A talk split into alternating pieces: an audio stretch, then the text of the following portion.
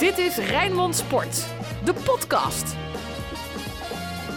Goeiedag, leuk dat je luistert naar de podcast van Feyenoord. Ga ik de laatste nieuws bespreken rondom de club met Sinclair Bisschop en met Ruud van Os. Ja, Sinclair, we zijn een dag later nu na de 1-4 nederlaag. Dat zijn hele pijnlijke cijfers hè, in de Europa League. Feyenoord tegen Wolfsberger. Was het ook zo pijnlijk om in het stadion te zitten? Ja, want het gebeurde allemaal heel snel. Binnen 3 minuten een penalty, binnen een kwartier al 2-0 achter. En met name een eerste helft waarin Feyenoord eigenlijk onmachtig was. Ja, er was nog een hele grote kans, ook vlak voor rust, om in ieder geval een aansluitingstreffer te maken. Maar er ging zoveel mis. En als je dan ook nog eens in een lege kuip dat moet aanzien, zonder steun van het legioen en een kolkende kuip die probeert die tegenstander toch van de wijs te brengen. Ja, dan was het gewoon eigenlijk een pijnlijke Europacupavond.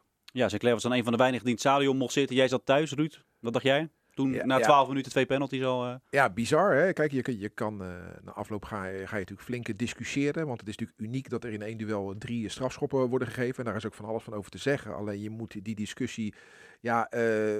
wel zuiver voeren en ook goed kijken naar hoe Feyenoord voetbalde. En dat was gewoon slecht. Rood, wit, bloed, zweet. Geen woorden, maar daden. Alles over Feyenoord. Ja, Feyenoord begon dus slecht. Dan wordt iedereen kijkt dan naar die 2 strafschoppen. Hè, van raakte Bottenhagen hem nou wel, raakte Nieuwkoop hem nou wel. Laten we bij het begin beginnen. Wat Ruud zegt, ben je het daarmee eens dat Feyenoord ook gewoon slecht speelde? Nou, Feyenoord speelde natuurlijk al weken slecht. En waarvoor Feyenoord vorig jaar onder Advocaat echt in een positieve flow zat. Alles zat eigenlijk mee. Hè? Bosniek hoefde maar een bal verkeerd te raken en de winnende lag erin. Ja, zit nu eigenlijk alles een beetje tegen. Hè? Met tegen Sparta een penalty die wordt gegeven op het moment dat die in eerste instantie er buiten ligt. Spajić op een moment met Spajić wordt hij erin gegaan. Uit bij Dynamo Zagreb mist aanvoerder Berghuis een penalty. Zo kan ik nog wel heel veel factoren die toch anders hadden kunnen aflopen. Alles zit een beetje tegen. Nu zijn er 3 penalties die gegeven kunnen worden. En die worden dan ook gegeven. En dat win je toch eigenlijk ook een beetje zelf af. Want als je beter voetbalt en niet zorgt dat bijvoorbeeld de tegenstander in het strafschopgebied komt. Dus de aanleiding daarvoor is. Kijk, Feyenoord zit gewoon echt in een negatieve flow. En daar moet het echt snel uitgaan. Want anders gaat het ook niet winnen bij Emmen. Nee, en die negatieve flow zit Brian Lintz ook al een aantal wedstrijden. Ja, nou, dat vind ik zo bijzonder. Kijk, die jongen komt van Vitesse. Heeft daar altijd zijn doelpunten gemaakt. En wat is dat nou? Dat dan een stapje hoger... dan denk je totaal niet wil lukken. De kopkans die hij kreeg tegen de Oostenrijkers, die kopt hij met zijn schouder. Hoe kan dat nou? Dat iemand waarvan wij allemaal zeggen, hij is klein, maar hij kan bijzonder goed koppen. Hebben we gezien bij Vitesse. En dan krijgt hij een kopkans vorige week in Kroatië. Dan scoort hij niet. Nu krijgt hij een kopkans en raakt hij met zijn schouder. Hoe kan dat nou? Nou, Sinclair, hoe kan dat nou? Nou, het ligt in ieder geval niet aan een kuipvrees voor het publiek te voetballen, want dat is er niet. Want dat wordt dan wel eens gezegd. Maar het is wel die druk hogerop. Hè? En het hoeft allemaal niet zo bij een ploeg als Vitesse. Dan is het allemaal mooi meegenomen. En zeker nu iedereen naar hem kijkt. Hij wordt natuurlijk ook op positie gezet waarbij je helemaal de belangrijkste man bent, de afmaker, de spits. Staan, ja. Terwijl bij Vitesse was het eigenlijk bonus als die doelpunten die hij maakte. Hè. Daar werd er toch wel meer verwacht van bijvoorbeeld de Matafs. Dan gaat het op een gegeven moment ook een dingetje worden... als je de laatste weken zoveel kansen mist. En na iedere wedstrijd natuurlijk ook in Kroatië... Hè, 2 grote kansen die hij miste. En iedere keer wordt er gezegd van wat als. Maar ja, dit zijn wel belangrijke momenten. En dat is top of niet top... Want als hij gewoon de 2-2 maakt, dan hebben we al die ellende daarna niet meer. Hè? Met de 1-3, met die penalty die nog gegeven werd tegen Bijlow. Dus het is oorzaak-gevolg. Tuurlijk, scheidsrechter zag er allemaal niet goed uit. Het was een drama, zijn we denk ik allemaal over eens. Alleen, ja, je roept het ook over jezelf af door niet goed te voetballen. Je moet niet de tegenstander, je moet niet ervoor zorgen dat er na afloop aanleiding is om over een scheidsrechter te praten. Nou ja, dat is het. Als ik kijk naar die wedstrijd in de Kuip donderdagavond, wat mij dan bijblijft als het cruciale moment, dat is de 1-3. Wat ging daar allemaal mis? Als je 2-1 hebt gemaakt en de 2-2 en nog 9 goals hangen in de lucht. Je krijgt kans op kans op kans op kans. En 1 uitval, pas boem pats en je staat 3-1 achter. Ja, dat neigt naar amateurisme. Maar is het niet wat Sinclair zegt, dat het dan even tegen zit, dat die bal dan precies ook weer goed valt? Hè? Bijlow die dan geraakt wordt, dat die bal precies weer voor die Lindel zijn voeten valt? Ja, natuurlijk. Maar dat roep je toch ook wat Sinclair zegt over jezelf af. Gewoon niet goed staan. Te veel man voor de bal. Waardoor zij er zo uit kunnen komen. Terwijl dat verbaast me dat iemand als Advocaat die zijn restverdediging altijd heilig heeft verklaard. Hè, dat wat achterblijft als wordt aangevallen, dat moet in orde zijn. Het fundament moet er staan. Dat was gewoon weg. En dan kunnen zij met 2-3 balcontacten gewoon in de 16 van Feyenoord komen. En dan speelt natuurlijk ook de factor geluk een rol. Maar dat vond ik het cruciale moment. Die 1-3. Anders had ik het echt nog moeten zien. En had Feyenoord misschien wel met 5-2 kunnen winnen. Maar die 1-3, die verziekte uiteindelijk nog veel meer de avond dan de strafschop daarna die tegen Bijlow werd gegeven. Laten we het daar eens even over hebben. Zuivere strafschop, niet zuiver. Sinclair, toen jij verslag deed... Ja, lachwekkend vond ik het. En ja, als je de beelden terug ziet, dan natuurlijk is er buitensporig contact. Dus er zal ongetwijfeld een procentueel aandeel zijn dat de scheidsrechter deze strafschop heeft gegeven. Maar en met de wetenschap van wat er is gebeurd en het feit dat toch ook die keeper uitkomt, toch ook de bal raakt. Ik heb Mario van der Ende ook vandaag gesproken. Ja, die vindt het geen penalty. Maar er zijn ook heel veel mensen die vinden het toch weer wel een penalty. Over die tweede zijn we denk ik allemaal wel eens. Dat dat gewoon een salbe was. Dat dat absoluut geen penalty was. De eerste... Ja, makkelijk gegeven, maar er is wel aanleiding, want er is wel wat contact. En die spelers doen het ook gewoon slim. Nogmaals, zorg ervoor dat zij niet in het strafgebied komen. Want ja, Kökçü verliest een bal. In plaats van dat Feyenoord een aanval heeft en eventueel mogelijke strafschop krijgt, wordt de bal verspeeld, heel kinderlijk. En we hebben 2 minuten later een penalty tegen. Dus je moet denk ik als eerste in de spiegel kijken en naar jezelf kijken. Maar dat die scheidsrechter er wel een potje van maakte, ook het Feyenoord doelpunt, kan eventueel worden afgefloten voor buitenspel. Mogen duidelijk zijn. Bijlow speelt de bal toch, Ruud? Ja, dat is een discussie. Kijk, ik denk dat een heleboel mensen de regels niet zo goed kennen. Dus er zit een stukje interpretatie in die strafschop. Hè? Kijk, er is een duel, een botsing tussen Bijlow en de spits. En dan is het aan de scheidsrechter te beoordelen, is dit een harde botsing of niet? En het feit dat hij de bal speelt, is dan niet zo relevant. Jij kan niet als een soort van vrachtwagen met 120 km per uur op die spits afgaan en dan de bal raken en zeggen, ja, ik heb de bal toch? Nee, buitensporige inzet, dat is een discussie. Dus je moet gewoon de scheidsrechter niet de aanleiding geven die strafschop te geven. En dat gaf Bijlow wel. Dus je kan erover discusseren. Maar ik ben wel met me eens dat 9 van de 10 scheidsrechters het niet doen. Want Van Ende zegt ook, ik vond het geen penalty. En ik sprak gisteravond laat een scheidsrechter die, om te checken. En die zei, ik had hem wel gegeven. Omdat Bijlow te fel het duel aangaat. En dat mag niet, want een keeper mag niet meer dan een veldspeler. Nee, ik ben met je eens, als hij buiten de 16 doet, vinden we het een overtreding. Want ja, hij komt wel met zijn knie, terwijl hij wel die bal raakt, torpedeert hij wel die speler. Maar aan de andere kant, bij de 1-3 wordt ook Bijlow door de spits geattackeerd. Dat had dan ook afgekeurd. Hij haalde aardig door op de knie van Bijlow. Lag ook open, hè, die knie. Ja. Dus kijk, je moet gewoon die aanleiding niet geven. En het misverstand is dat als wij denken, als we de bal maar raken, dan is alles geoorloofd. Dat is gewoon niet waar. Nee. Er zit een mate van in waarin je inkomt in een duel. En als dat te hard is, kan de scheidsrechter dat interpreteren als buitensporige inzet. Dan kan hij affluiten. Dus op het middenveld, een speler maakt een tackle, een hele harde tackle, ver op de bal. En die jongen breekt dan, de tegenstander breekt dan zijn been af en jij. Dan moet hij ook gestraft worden, want hij gaat er te hard in met het risico als dat iemand zijn been breekt. Als je er te hard in gaat moeten. Maar daar wordt toch niet voor gefloten in Nederland? Ja, natuurlijk wordt toch altijd gezegd dat er juist te veel gefloten wordt in Nederland. In Engeland wordt er zelden gefloten voor dit soort overtredingen. Maar als je de bal speelt, dat hoort toch bij het voetbalspelletje? Ja, maar als jij denkt, Bijlow toch ook, die komt uit en die bokst toch die bal weg? Zet jij koptelefoon uit. Ik zeg toch net dat de bal spelen niet alleen de graadmeter is. Maar blijkbaar wel. Nee. Het gaat er ook om de mate van hoe hard jij het duel aangaat. Jij kan niet als een vrachtwagen, ik zei net, 120 km per uur dwars over een verdediger of een aanvaller heen lopen en dan zeggen, ja, ik heb de bal. Nee, dan ga je er te hard in. Ik zie ook tackles van achteren. Er wordt ook de bal veroverd door de verdediger. Maar dat mag gewoon niet. Kan je niet zeggen, ja, ik heb toch de bal.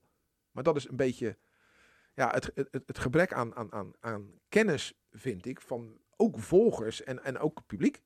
Is het niet gek dat er geen VAR is, Sinclair? Ja, ongelooflijk. Ik bedoel, in bijna elk land hebben we nu al minimaal 2 jaar de VAR. In de Champions League is het natuurlijk ook gewoon de VAR. En in de knock-outfase van de Europa League wel. En ja, het heeft dan nu met corona te maken dat dat allemaal niet op tijd bij de Europa League geregeld kan worden. Want het zou wel gebeuren. Ja, ik vind het in de groepsfase, zeker waar grote clubs in zitten die het allemaal hebben. Ja, het heeft er natuurlijk mee te maken dat het dan oneerlijk kan zijn dat je bij wijze van spreken uit bij Wolfsberger staan die camera's anders en kunnen ze het minder voor elkaar krijgen om een goede VAR te hebben. Dat is de regel dat dan alle omstandigheden gelijk moeten zijn. Maar ja, ik denk dat de UEFA zich belachelijk maakt. Want ja, deze uitslag... Neem het toernooi dan niet serieus, toch? Als je daar moet je toch alles op alles zetten om dat te regelen in al die stadions? Hoeveel clubs doen er mee? Dat is toch niet zo heel lastig? Ja, ik denk dat ze dan toch, wat ik zeg, bang zijn dat het toch oneerlijk is. Dat je dan ook misschien wel claims aan de broek krijgt. Omdat bij de ene kunnen er dan wel camera's op de 16. Ja, je kent de hele discussie dat er gewoon omstandigheden moeten gelijk zijn. Champions League is dat wel nu een vereiste, hè? Daar hebben ze het wel voor elkaar gekregen. Ja, ik vind het wel grappig dat heel veel mensen, waaronder ik, wogen eigenlijk van de VAR. Ja, nu komt het een keertje goed uit en nu roepen we die VAR weer terug. Ja, feit is ook, de ene keer zit het mee, de andere keer zit het tegen. Maar het begint allemaal bij jezelf. Kijk nou gewoon eens eventjes. Feyenoord moet gewoon beter voetballen. Ja. En, laten we eerlijk zijn, en dat roep ik ook al weken. Feyenoord moet echt als team opereren, dan kunnen ze heel veel. Maar ja, het is ook gewoon te veel gebleken, de lijst van afwezigen. En dan zie je ook wel weer in het voetballende gedeelte dat Feyenoord toch creativiteit tekort komt met alleen Berghuis. Die eventueel dan gisteren gedeeltelijk sommige fases in vorm, maar op dit moment toch niet in de vorm heeft. Ja, en als je dan ook Teixeira en alles moet missen, is het gewoon te veel van het goede. Als Feyenoord beter voor de dag wil komen in de toekomst, moet het vooral niet door blijven emmeren over het gedrag van de scheidsrechter. Maar vooral het eigen spel gewoon goed analyseren. En als ik gewoon gisteren het interview na afloop van de wedstrijd op Fox met de Berghuis hoor. Ja, daar ben ik dan meer van onder de indruk van wat ik later van Dick Advocaat hoor. Die dan alleen maar zit uithalen naar de scheidsrechter. Tuurlijk, daarna de hand ook wel de kanttekening maakt dat het niet best was. Maar Berghuis die zegt, joh, die zegt in het kort eigenlijk, op de scheidsrechter heb ik geen invloed. Op ons eigen spel wel, dus ik praat liever over ons eigen spel. Dat is zijn boodschap eigenlijk. En ik denk dat je daar uiteindelijk op de lange termijn verder mee komt dan blijven wijzen naar iets waar je geen invloed op hebt. Willem II uit was goed van Feyenoord. Thuiswedstrijden moeizaam. Dan zegt Sinclair net, er zijn heel veel spelers niet. Maar de 12e man is er ook niet. En daar gaan nu meteen geluiden op van ja, Feyenoord speelt nu een aantal wedstrijden zonder publiek. En dat is gewoon, ze zijn gewoon echt heel veel procenten minder dan. Nou ja, dat argument blijf ik geven. Als jij de marathon loopt en je loopt de laatste 500 meter over de Koolsingel, staan er zoveel mensen je aan te moedigen. Daar krijg je extra energie van. En dan push je er nog een eindsprint uit. Dat geeft aan dat aanmoedigingen vanaf de zijkant, die doen iets met je. En aanmoedigingen van een volle kuip, die doen iets met je. Dus ik kan me voorstellen dat je daar een paar procentjes extra van kan geven. En het gaat in de topsport om procentjes. Ja, ik denk dat de belangrijkste blessure op dit moment bij Feyenoord het legioen is, die er niet is. Want ook gisteren was echt weer een wedstrijd dat zo'n tegenstander echt in een kolkende kuip. Want ja, aanmoedigingen voor Feyenoord en fluitconcerten en irritatie tegen de tegenstander. En ja, je kan het nooit bewijzen, maar ik heb het ook met Mario van der Ende er vanochtend over gehad. Het is uniek vaak, dat roepen we altijd al, dat de scheidsrechters durven in de kuip geen penalty te geven. Mm-hmm. Hij geeft er nu wel heel makkelijk 3. Had hij dat ook gedaan met een volle kuip? Ja, maar eigenlijk wat Van der Ende dus zegt, dat scheidsrechters, inclusief hijzelf, slappe lullen zijn. Ja. Want als de mensen boer roepen, dan geven die strafschop niet. En als die mensen niet boer roepen, dan geef je hem onbewust wel. Onbewust gebeurt dat. Beter een slappe lul of niet. Maar de meeste penalties worden ook gegeven aan thuisploegen. Er zijn toch niet voor niets heel veel thuisfluiters. Het is niet, ik ben het met je eens, hè? Ja. Dat hoort zo niet te werken. Maar wel grappig dat in dit geval wel het publiek echt gemist wordt. En niet alleen van Feyenoord over een dood punt heen helpen. Gisteren had je echt dat moment. Op een gegeven moment, eindelijk kwam Feyenoord in de wedstrijd 2. En je had het idee, ze hebben ze bij hun strot. En normaal doet het publiek dan wel wat met een tegenstander. En ook met Feyenoord, dat mis je. Maar kijk nou eens nu op dit moment naar de resultaten. Feyenoord voelt zich uit veel beter. Alleen bij RKC eigenlijk een wedstrijd die onder de maat was. Voor de rest goede prestaties op vreemde bodem. Terwijl thuis is er alleen na een hele slechte wedstrijd tegen ADO gewonnen. Tegen Sparta, tegen Twente, deze wedstrijd. Allemaal wedstrijden ver onder de maat. Dus ja, waar Feyenoord altijd het kuipvoordeel heeft gehad. Hè, hebben we altijd gezegd, 12e man, maar ook gewoon... Thuis zat het vaak wel goed. Is het dit jaar is het echt helemaal andersom. En maak ik me wel zorgen. FC Rijnmond. Archief.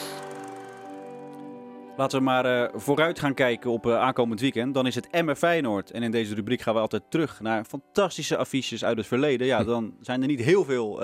Zeker in de competitie niet. 2 keer eerder gespeeld. Eigenlijk 2. Een basisdebuut van een speler. En een invalbeurt van een andere speler. Die momenteel misschien wel het meeste waard is. En die andere speler.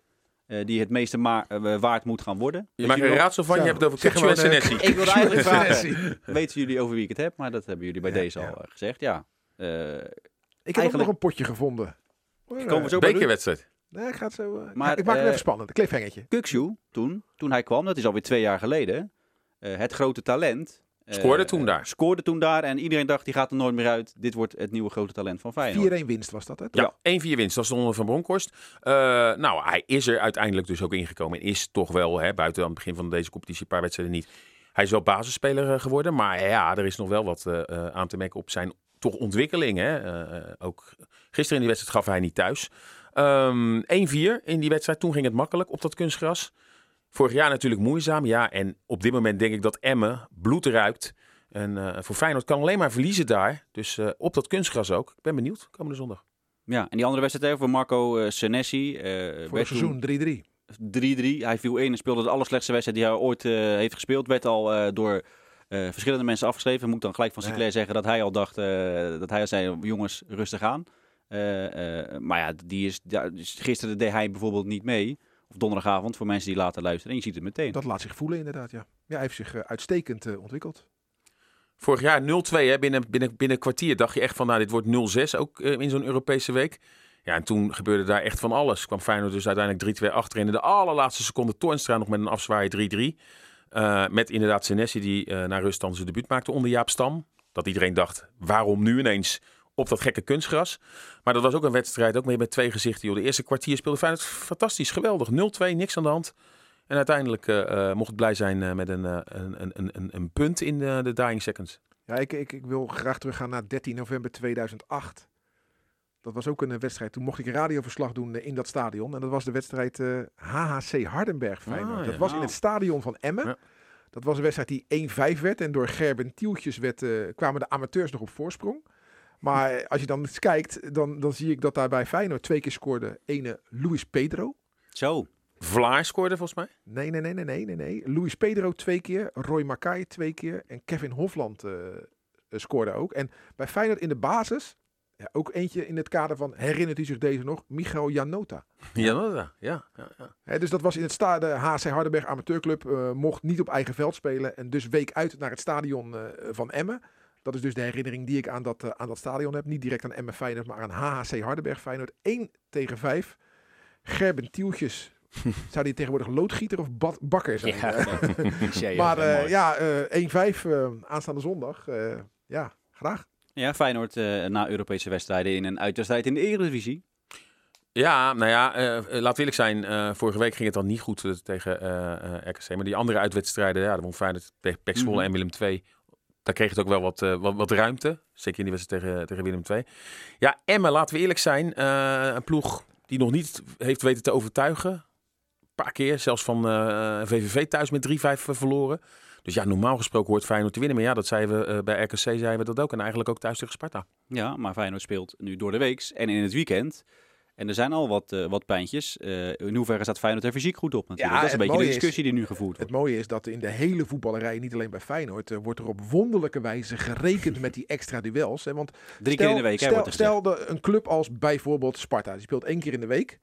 En dan af en toe een bekerwedstrijd erbij. Dan spelen ze 2 keer in de week. Maar ik hoor iedereen altijd in de voetballerij zeggen dat ze 3 keer in de week spelen. Dus Feyenoord heeft nu een wedstrijd gespeeld afgelopen zondag. Dan spelen ze donderdag weer en spelen ze zondag opnieuw. Dan kan je toch ook niet. Dat zijn toch geen 3 wedstrijden. Gevoelsmatig is dat dan 3 keer in de week. Gevoelsmatig, maar reet. Er zijn 2 wedstrijden in de week. Er komt gewoon 1 wedstrijd bij en niet meer dan dat. En ik denk door niet alleen Feyenoord, maar in de hele voetballerij maar te benoemen dat je het zwaar hebt omdat je 3 keer in de week moet spelen, dat je het ook gevoelsmatig zwaarder gaat krijgen.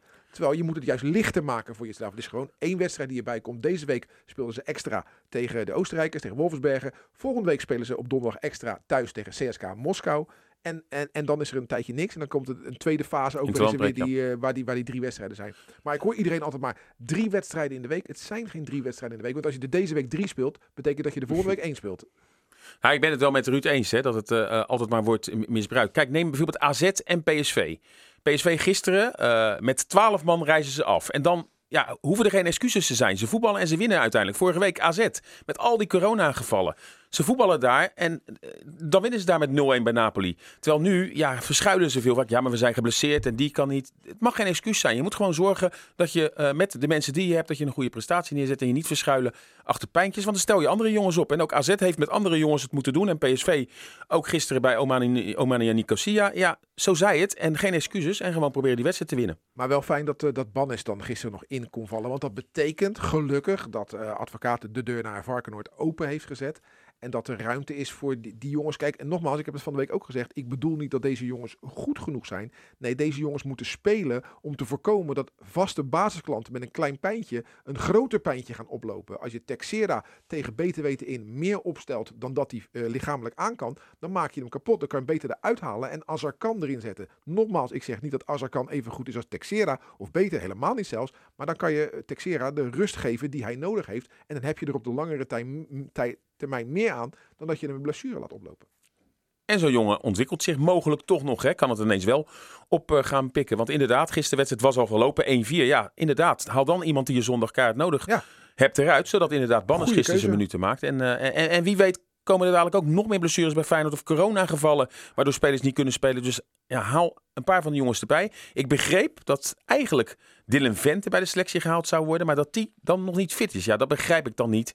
Dat je er niet voor zorgt dat je op het moment dat er eenmaal beroept... Ja. Wat zeg je? Als hij geblesseerd is. Ja, niet geblesseerd, maar gewoon niet fit genoeg. Ja, dat is wel kwalijk. Terwijl Banners dus nu wel in één keer er wel kon staan een kwartier. Maar als je kijkt naar PSV, naar AZ, die hebben allemaal met zo'n corona-uitbreek te maken. Dat gaat Feyenoord natuurlijk ook nog een keer meemaken. Maar bij Feyenoord is de basis zo smal dat inderdaad dadelijk John de Wolf zijn schoenen bij wijze van spreken nog aan moet gaan trekken. Maar dat vind ik wel verontrustend, dat je zo weinig spelers hebt. Dat heeft natuurlijk ook met geld te maken. Maar... ja, corona moet echt ver weg blijven uit de Kuip, als is het echt een ramp. De Feyenoorder van de week. Nou, is het goed zoeken naar een Feyenoorder van de week? Of gaan we misschien leggen van, nou, daar gaan we tegen Emmen op letten? Of vond je gisteren iemand die toch zijn niveau wel haalde? Ja, wekelijks hè. Haps Bijlow. De enige twee die hun niveau wekelijks halen. Nou, ik ga dan, hoe gek het ook klinkt, voor Luciano Narsingh. Die vond ik in ieder geval gisteren, toen die inviel... er kwam wel dreiging vanaf. Het was kort hoor, die fase dat Feyenoord. Maar hij met een goede voorzet zorgde hij ervoor met die aansluitingstreffer 1-2. Meer als opsteker. Omdat ik bijvoorbeeld gisteren in die wedstrijd toch Haps net wat minder vond dan voorgaande weken. Haps heb ik daarna vorige week benoemd. Had vaak ruzie met de bal, Haps. Had wat ruzie met de bal.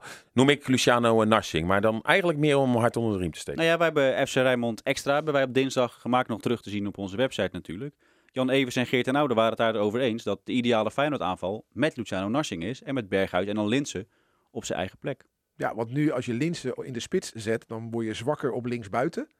En je hebt een zwakke spits. Dan kan je beter Linssen in zijn kracht op links laten. Dan heb je in ieder geval je linksbuiten. Dan ben je alleen zwakker in de spits. En ik denk dat Narsingh in de spits ten opzichte van Linssen, dat lood om uit ijzer is. Maar jouw Feyenoord van de week? Ja, Bijlow. Weet je dat ik het mooi toch vind? Weer? Nee, kijk. Die botsing waar die derde goal uit kwam. Mm-hmm. Die aanvaller, die schopt vol op de knie. Dus schopt er een wond in bij Bijlow. Hij sterft van de pijn. Hij gaat gewoon door. Dat is iets wat je niet vaak ziet in het voetbal. En springt daarna nog fantastisch, speelt hij de bal. Precies. Dus waar de penalty uit kwam. Dit is een wielrenmentaliteit die in het voetbal heel vaak ontbreekt. Hij had echt pijn. Dat was echt goed te zien. Dus hij is natuurlijk... Dus Jurgensen zou best wel eens een keer een voorbeeld kunnen nemen. Nou, nee, dat kan ik niet beoordelen. Maar ik vind het goed om te zien dat iemand die echt sterft van de pijn toch doorzet en uiteindelijk die wedstrijd kan afmaken. Daar waar ik denk dat in de voetballerij de lat wel eens te laag ligt, ja. We gaan dat volgen. Sinclair, jij reist weer af naar Drenthe, denk ik. Zondag. Uiteraard, als je dit op vrijdag luistert, vanavond FC Rijnmond met oud-Feyenoord-spits Guyon Fernandes. Ken jij die nog, Ruud, van een wedstrijdje? Guyon Fernandes. 16 mei. Is helemaal uit mijn geheugen gewist. Nee, dat was fantastisch. Daar blijf ik bij. Weet je kan dan voor Sparta zijn, maar als Excelsior op die wijze fantastisch promoveert, kan je daar alleen maar van, als sportliefhebber, alleen maar van genieten. Ik ben niet iemand die in mijn bedje ligt als mijn club toevallig even een potje verliest. Want dan zou ik 13 kilo wegen en nooit meer wakker worden. We gaan zien hoe je hem straks begroet. Dit was Rijnmond Sport, de podcast. Meer sportnieuws op Rijnmond.nl en de Rijnmond app.